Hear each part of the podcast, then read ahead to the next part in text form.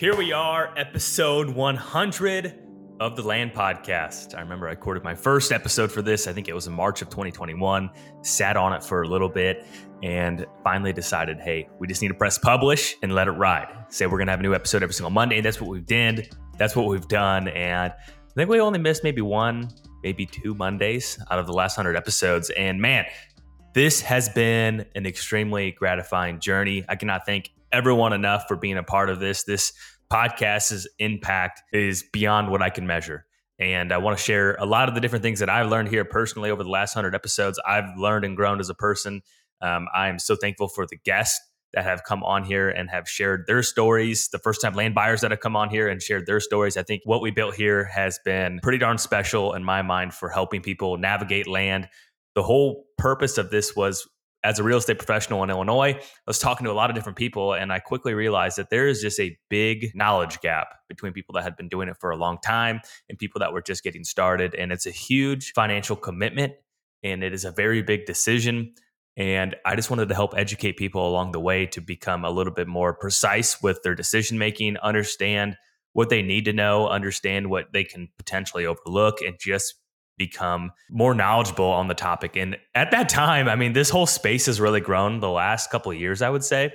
And at the time, it was hard to find very precise information for what land buyers were wanting to learn and not generic articles online that aren't very that there would be a good baseline but i wanted to dive into the nitty gritty the the weeds, if you will, on all of this and rely on expert guests. And all the people that we've had on here have been incredible. I truly believe every single episode there's a key takeaway that you could take from every single episode. And so it's just been it's been a lot of fun. And if you're brand new here, this if you're somehow tuned into episode 100 and haven't listened to any of the other episodes, I'll just tell you this: the goal here is to help 100 people first, Matt Number one, if you're in the state of Illinois, I'm happy to help you if you're in an area that I understand. Number two, if you want to get connected with someone that I would consider doing business with myself, I'd be happy to make an introduction. If I don't know anyone where you're looking, I will just tell you.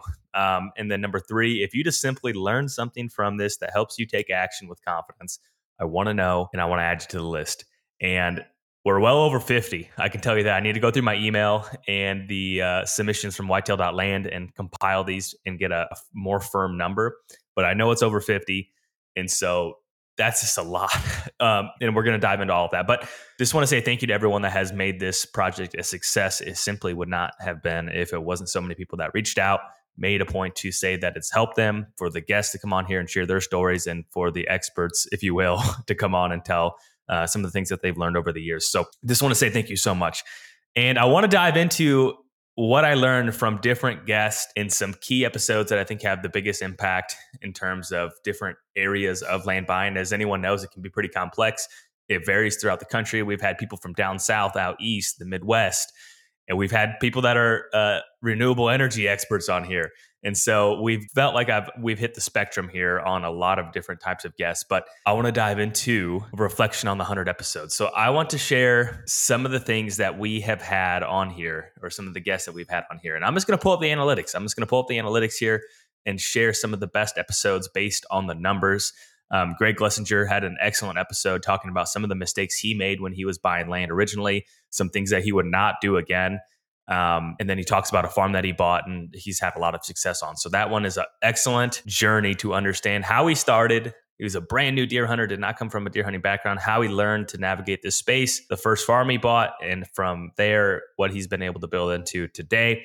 We have Pat Porter, an excellent guest who's been on here multiple times. He talks about avoiding common land buying mistakes. He's done a lot of deals. He he buys and sells himself, and he shares a lot of really great things. Another really cool episode was uh, from a, a, a, woman from Missouri that is a specialist with USDA loans. A lot of really great information in that episode.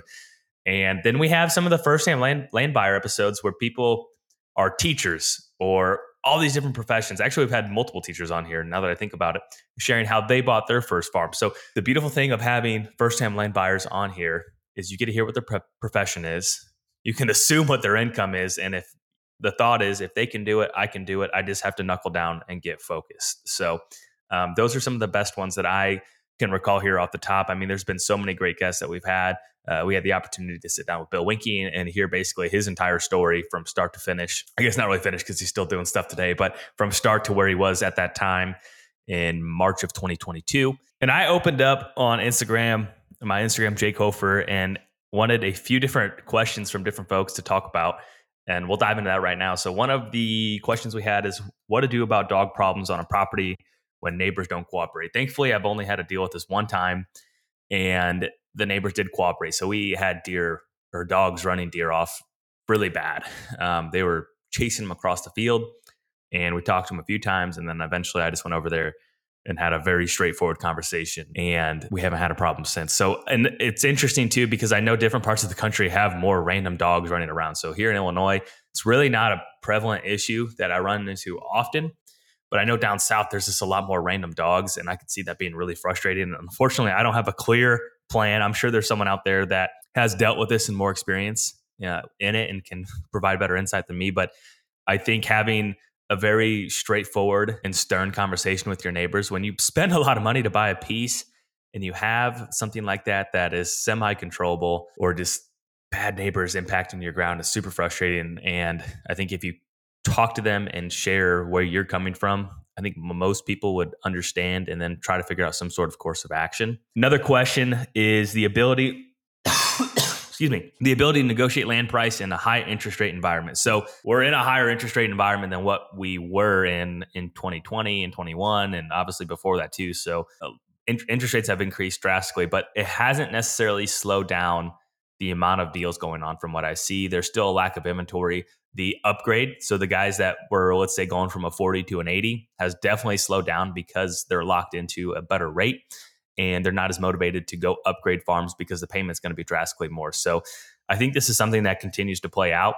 Um, one thing that I've noticed is interest rates are obviously a factor in the purchasing decision and what you can afford and what the payments are, and obviously will impact a lot of different factors. But I wouldn't have it be a total detriment to whatever plan you have in place. So if you have saved up the money, you're looking to buy something, you find a farm that you really like, is crunch the numbers and buy it. and you can use the interest rates potentially as a negotiating tactic and say, hey, um, there is a less pool of buyers for this farm. And I'm here right now. I hope we can get a deal done. Is one thing that I would consider. And then we don't know where interest rates are going to go. The Fed said they are not going to raise rates here for the next uh, little bit here. But then I've also read that they're going to raise it two more times by the end of the year. So we're at 8.25% right now. And maybe that gets to nine, maybe that gets to 10%, or maybe ends up getting a 15%. I have no clue. But I think if it does get that high, it's going to cripple a lot of buyers that are financing and the cash buyers out there who have a really great financial moat will have the advantage there. And so most people who are listening are probably just getting started out.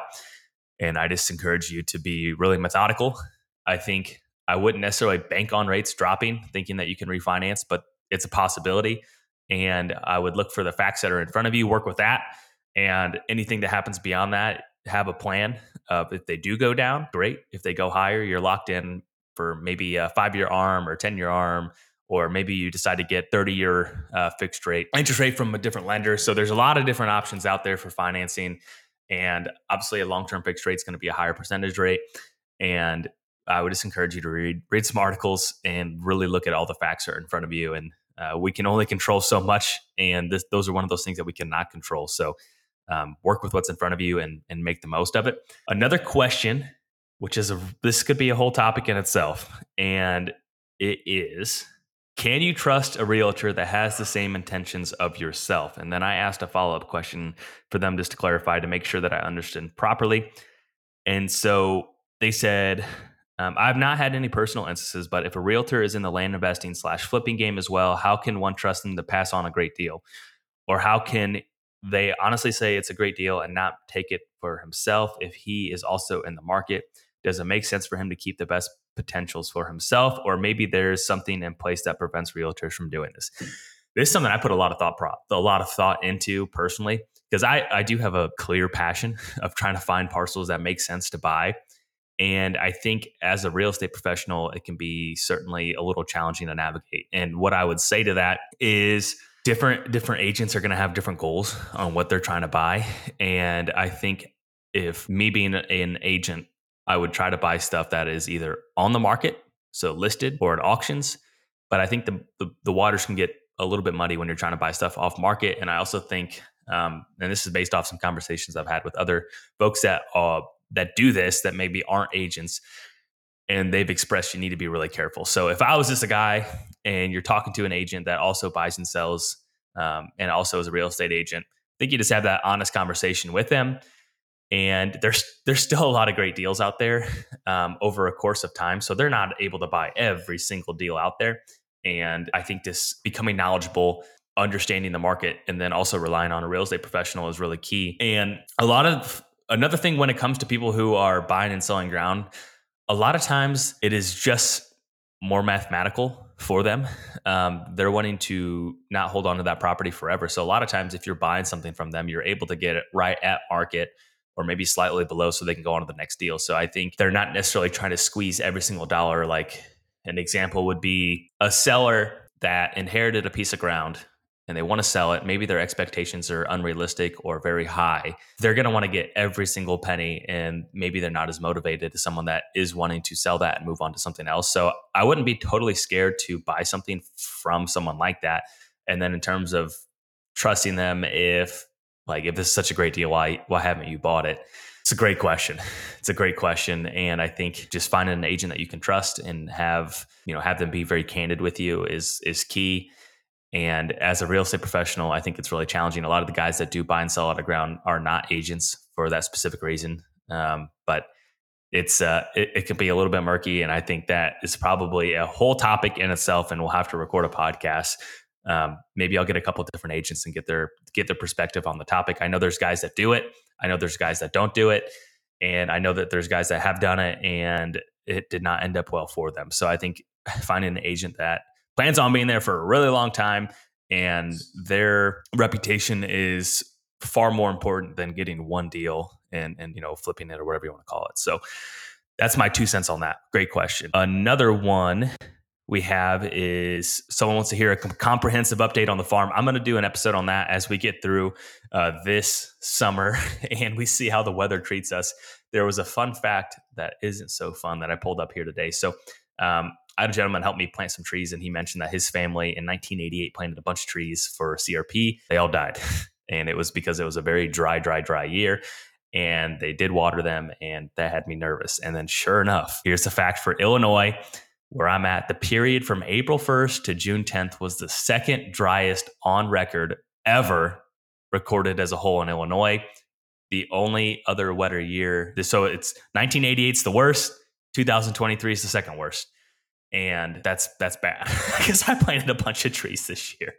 So uh, that's what we're working with. When I was planting them, I was you know the, once again out of our control. So we're gonna we're gonna roll with it and do what we can. Another person suggested timber harvest information. This is a topic that I find fascinating and also intimidating. Every time I think I learn a little bit more, I realize I know a lot less. And I think that is the perfect illustration of timber and the importance of hiring a private forester to help you through a timber sale because it is so darn complex. The markets move very fast. And I've just heard all sorts of different stories. And the common theme there is hire a forester and rely on them. That's what they do for a profession. And by doing so, you're going to understand a little bit more. You're going to get a fair shake. And then you can look at multiple bids and pick out what, whatever one makes the most sense. And we've had guests on here talk about that. And I think that is a common theme that has gone through these first 100 episodes and i would rely on that but i do think it would be awesome to get some guys on here to share some more information. Um, i've walked ground with loggers i've walked ground with other people who know more way more than me and every time i walk a piece i learn a lot more and as a guy that's just walking off the street i would have almost zero level of confidence that you'll understand it because it is very complex we have another question, a really good one. Balancing hunting land with other recreation like cabin amenities to please the wife. I think this is a good thing to consider is and this is something that I talk with all my clients and then people this is a theme amongst guests as well, but understanding what their goals are. And so if your goal is to have a you know a multi-purpose recreational farm, then I think those expectations have to align with your goals that let's say the potential for deer hunting on that piece is a eight eight out of ten but you also want to recreate on it and maybe you guys want to hike on it all the time then you just have to realize that maybe the potential is an eight but with, the, with those other activities maybe that drops it down to a six. And if you're good with that then you're good with that. And if you're not, then there's a lot of public ground to walk and hike and maybe get a cabin to rent every now and then. But in all seriousness, though, I think that's a huge thing because uh, once again, it's a really big purchase and it's excellent to get your whole family involved. And if I would say, if you wanted to build a cabin or put in a pond, I would have that go into a place that hopefully isn't going to limit your deer hunting potential um, or impact it too negatively. But it's a, it's on a scale and a spectrum, and you know there's a give and take on every decision we make, and that would be one of them. Just to be really uh, realistic with what you're doing on the farm may impact other other aspects of it, but. Um, I think that's really important. Another question plus or minus of less than 20% down. I see some banks offering 10 to 15%. That's a huge misconception that I think a lot of guests that we've had on that are first time land buyers or people that I've talked to personally is there's this conditioning that you need to have 20 to 30 to 40% down. And I've preached this so many times that people are probably sick of hearing it, but shop around for a bank as intensely as you shop for a parcel. And you're going to find a great bank that is going to walk you through the process, that's going to teach you. And once you have them as a resource, they will be invaluable throughout the process. Um, for that first piece, and maybe if you end up buying another one, just finding a good bank that you can talk to, walk through multiple scenarios, understand the different loan products they have. Like we were just talking about long term fixed rates or ARM loans, and understanding down, different down payments is all that is key. And then there's there's ways where you pay your mortgage monthly or maybe annually, biannually, quarterly, and so there's so many different options out there. And I would say lenders are tightening up a little bit. I think banks are getting a little bit nervous. Um, obviously, uh, in the headlines of like a Silicon Valley Bank, which is a totally different situation than than what basically all of us are can relate to. But I feel that a space and talking to different lenders, they have tightened up a little bit. They've gotten a little bit more nervous. So that's just something to understand if you're just getting started in this. That um, banks are just going to be a little bit more stringent, maybe than what they were. Uh, and obviously, they have to follow guidelines and everything else. But I would just keep that in the back of your mind and call multiple, multiple banks um, some of the large lenders are going to be able to give you a long term fixed rate, but it's going to come with a higher down payment, more than likely, and also a little higher interest rate. And then some of these other smaller banks where maybe a little bit easier to get a loan through them, there may be more flexibility there. The interest rate may be a little bit higher. And so I think understanding what your goals are and what you're capable of doing from a financial position all go into making a good decision. And the more options you have, the more information you have, the better decision you can make. So I think that's really what it boils down to, and that's for everything throughout anyone's land land journey. Another question is about closing costs. This is this is a little bit different on every type of parcel. Um, we'll just walk through a very basic example of a piece that is raw ground. There's already a recorded survey at the courthouse, or there, you know, nothing's getting parceled off, so maybe a survey doesn't make sense. So that's going to be a survey may cost anywhere between $2,000 and $4,000, depending on where you're at in the country and how big the piece is and how hard it is to survey. So that is a, a, typically a larger expense. Obviously, you can negotiate that to where the seller's paying for it, or it's split 50 50, or maybe the seller isn't going to pay for it all. And then you need to use that as a, a token in negotiating. And then so that would be a buyer's expense. Um, there's going to be general title work, and I'm, I'm referencing Illinois here. I know every state's a little bit different. There's going to be some general title work. You're going to need to get title insurance, which is a little bit of money. And I think what I typically do is just add a percent. Let's say the farm is $500,000. I would add a percent of what potential closing costs will be. A lot of times it'll be less than that, but just have that as a frame of reference. And that might vary in different parts of the country where maybe that needs to be 2%. But long and short of it is you're going to have title work, you're going to have title insurance, you're going to have to, eh, here in Illinois, you don't have to have an attorney to close on a property. But if you did have one, that would be another expense. That's probably going to be anywhere between $500 and $1,000 to hire an attorney to look over everything and there's going to be prorations for taxes. So that would actually deduct the amount of cash that you would need. So um, basically, let's say the taxes are $1,200 a year and you are buying it in November. So that's 11 twelfths of the year. You're going to get a credit back. And then when that tax bill comes out the following year, um, you're going to be responsible for all, for all of it because they already credited you for that. So um, hopefully that gives just a little bit of a frame of reference. And what you ha- what happens when you buy a piece, you're going to get what is called a closing disclosure. That closing disclosure is going to have all the expenses for the buying side, the selling side, and they're all going to be itemized. And there you get to see all the different things that are credits and debits on the deal. And then you'll have at the very bottom a cash to close or the amount of money you need to bring, and then the the bank is going to send the wire the rest of the money. Another Excellent question. What is one thing you've seen all experienced guests have in common? And same for the first time land buyers. So there's a lot of different things, but I will share the common thread. All the experienced people just got started. They bought their first piece, they saved up the money, and they bought their first piece and they started the process. And I think the common theme of all of those folks is they've all made mistakes along the way.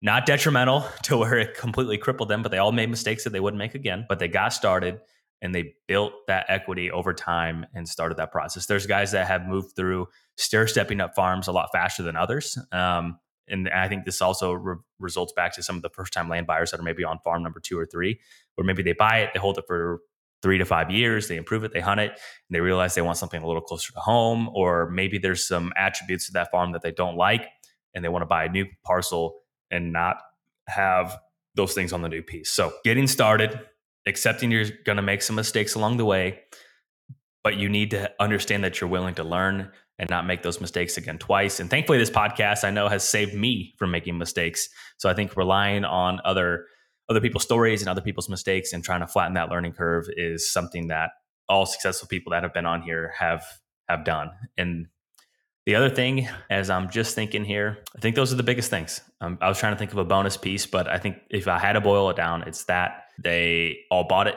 They were all happy with it. They were thankful they did it. Most people seemed a little bit nervous when they when they made that plunge, but over time, it all worked out. And like I said, it's just really important. So Here's a fun question I wish we had a stat on. How many acres the first time land buyers have acquired would be a sweet stat. So as people have sent in emails on, hey, I bought my first piece in Pennsylvania and it was X acres. I would be it would be cool to understand the impact of the podcast of this podcast is a direct result of people buying I don't know, a thousand acres or something like that would be a really cool stat. But the impact of this has been far beyond what I ever could have imagined. And it's really cool to see. It's very cool to see. And I love the emails that come in, uh, people sharing their stories and hearing what part of the country they're in, what they decided to buy, and everything else. But we've had people from all across the country that have sent in on what they bought and the potential pricing. And then also it's helped people get really prepared to pull the trigger when they do find a farm. Next question Most expensive aspect of improving a farm for hunting value. This is an excellent conversation. And if I had to guess, or if I had to say, it's going to be capital expenditures of improving the farm with, with equipment and dirt work. Now, although it is the most expensive, I also think it has the highest impact of increasing the value. So there's a direct correlation there of fixing things that are on the farm and as Pat would say, eliminating the imagination. So for example, let's say the farm's a little bit dumpy right now and it needs to get cleaned up and you need to tear down an old shed that's fallen apart and it's just a liability. By cleaning that up and maybe making it into a potential building site, that is huge. Um, creating a trail system is huge. You're going to have a higher level of enjoyment.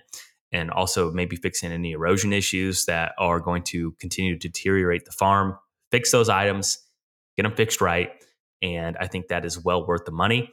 It is probably the most expensive, but it is also the most visually impactful therefore also making it some of the biggest uh, bang for your buck when you're buying and selling. Something else that I have seen a common thread with is a lot of these guys that are buying parcels are looking at it as a form of investment, which I think is very fair over the long course of history of land and how it's appreciated. And I think this is just me speaking. The fact that like with with real estate or with let's say ETFs or stocks or anything else, you don't really have any direct impact or direct co- correlate Something I've noticed with a lot of different guests too is a lot of these folks look at the look at land and recreational land as a true investment, which I think is absolutely fair given the track record of it, given the control you can have on it as well. So you can make those direct improvements that are going to impact the value. You're going to have the appreciation of it depending on how the property comprise. You potentially going to get cash flow from from cash rent, um, cash rent crops, or CRP. There, it's truly an investment in my mind that has the bonus of the ability for you to enjoy it. And I think I've talked to a lot of different people who are very heavily invested in land.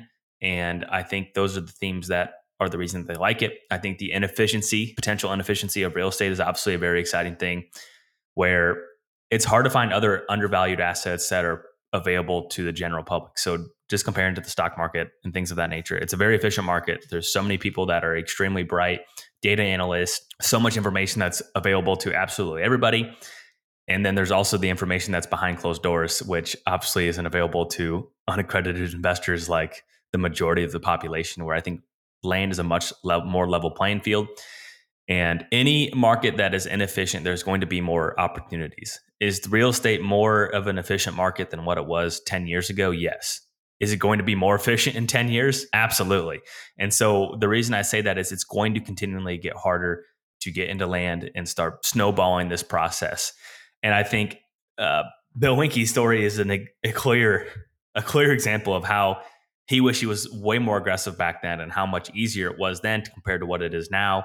And I think as we're listening to this today, today, it's going to get substantially harder in the next 10, 15, 20 years. So I think what we have right now is there's still some inefficiencies. The process then is going to get more democratized, more democrat. The process is going to get more transparent for everybody, which is good and also bad in some ways because of the fact there'll be more efficient markets and therefore less, you know, quote unquote deals.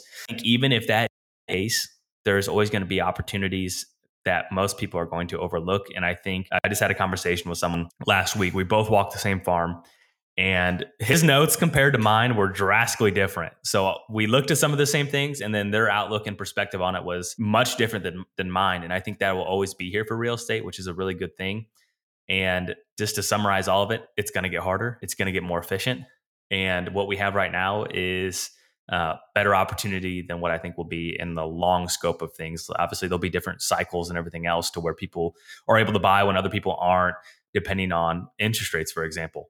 And the the common theme though is it's going to get more challenging for people to buy their first farm. And what we have right now is uh, is an opportunity, and I think working towards that and getting locked into land is key.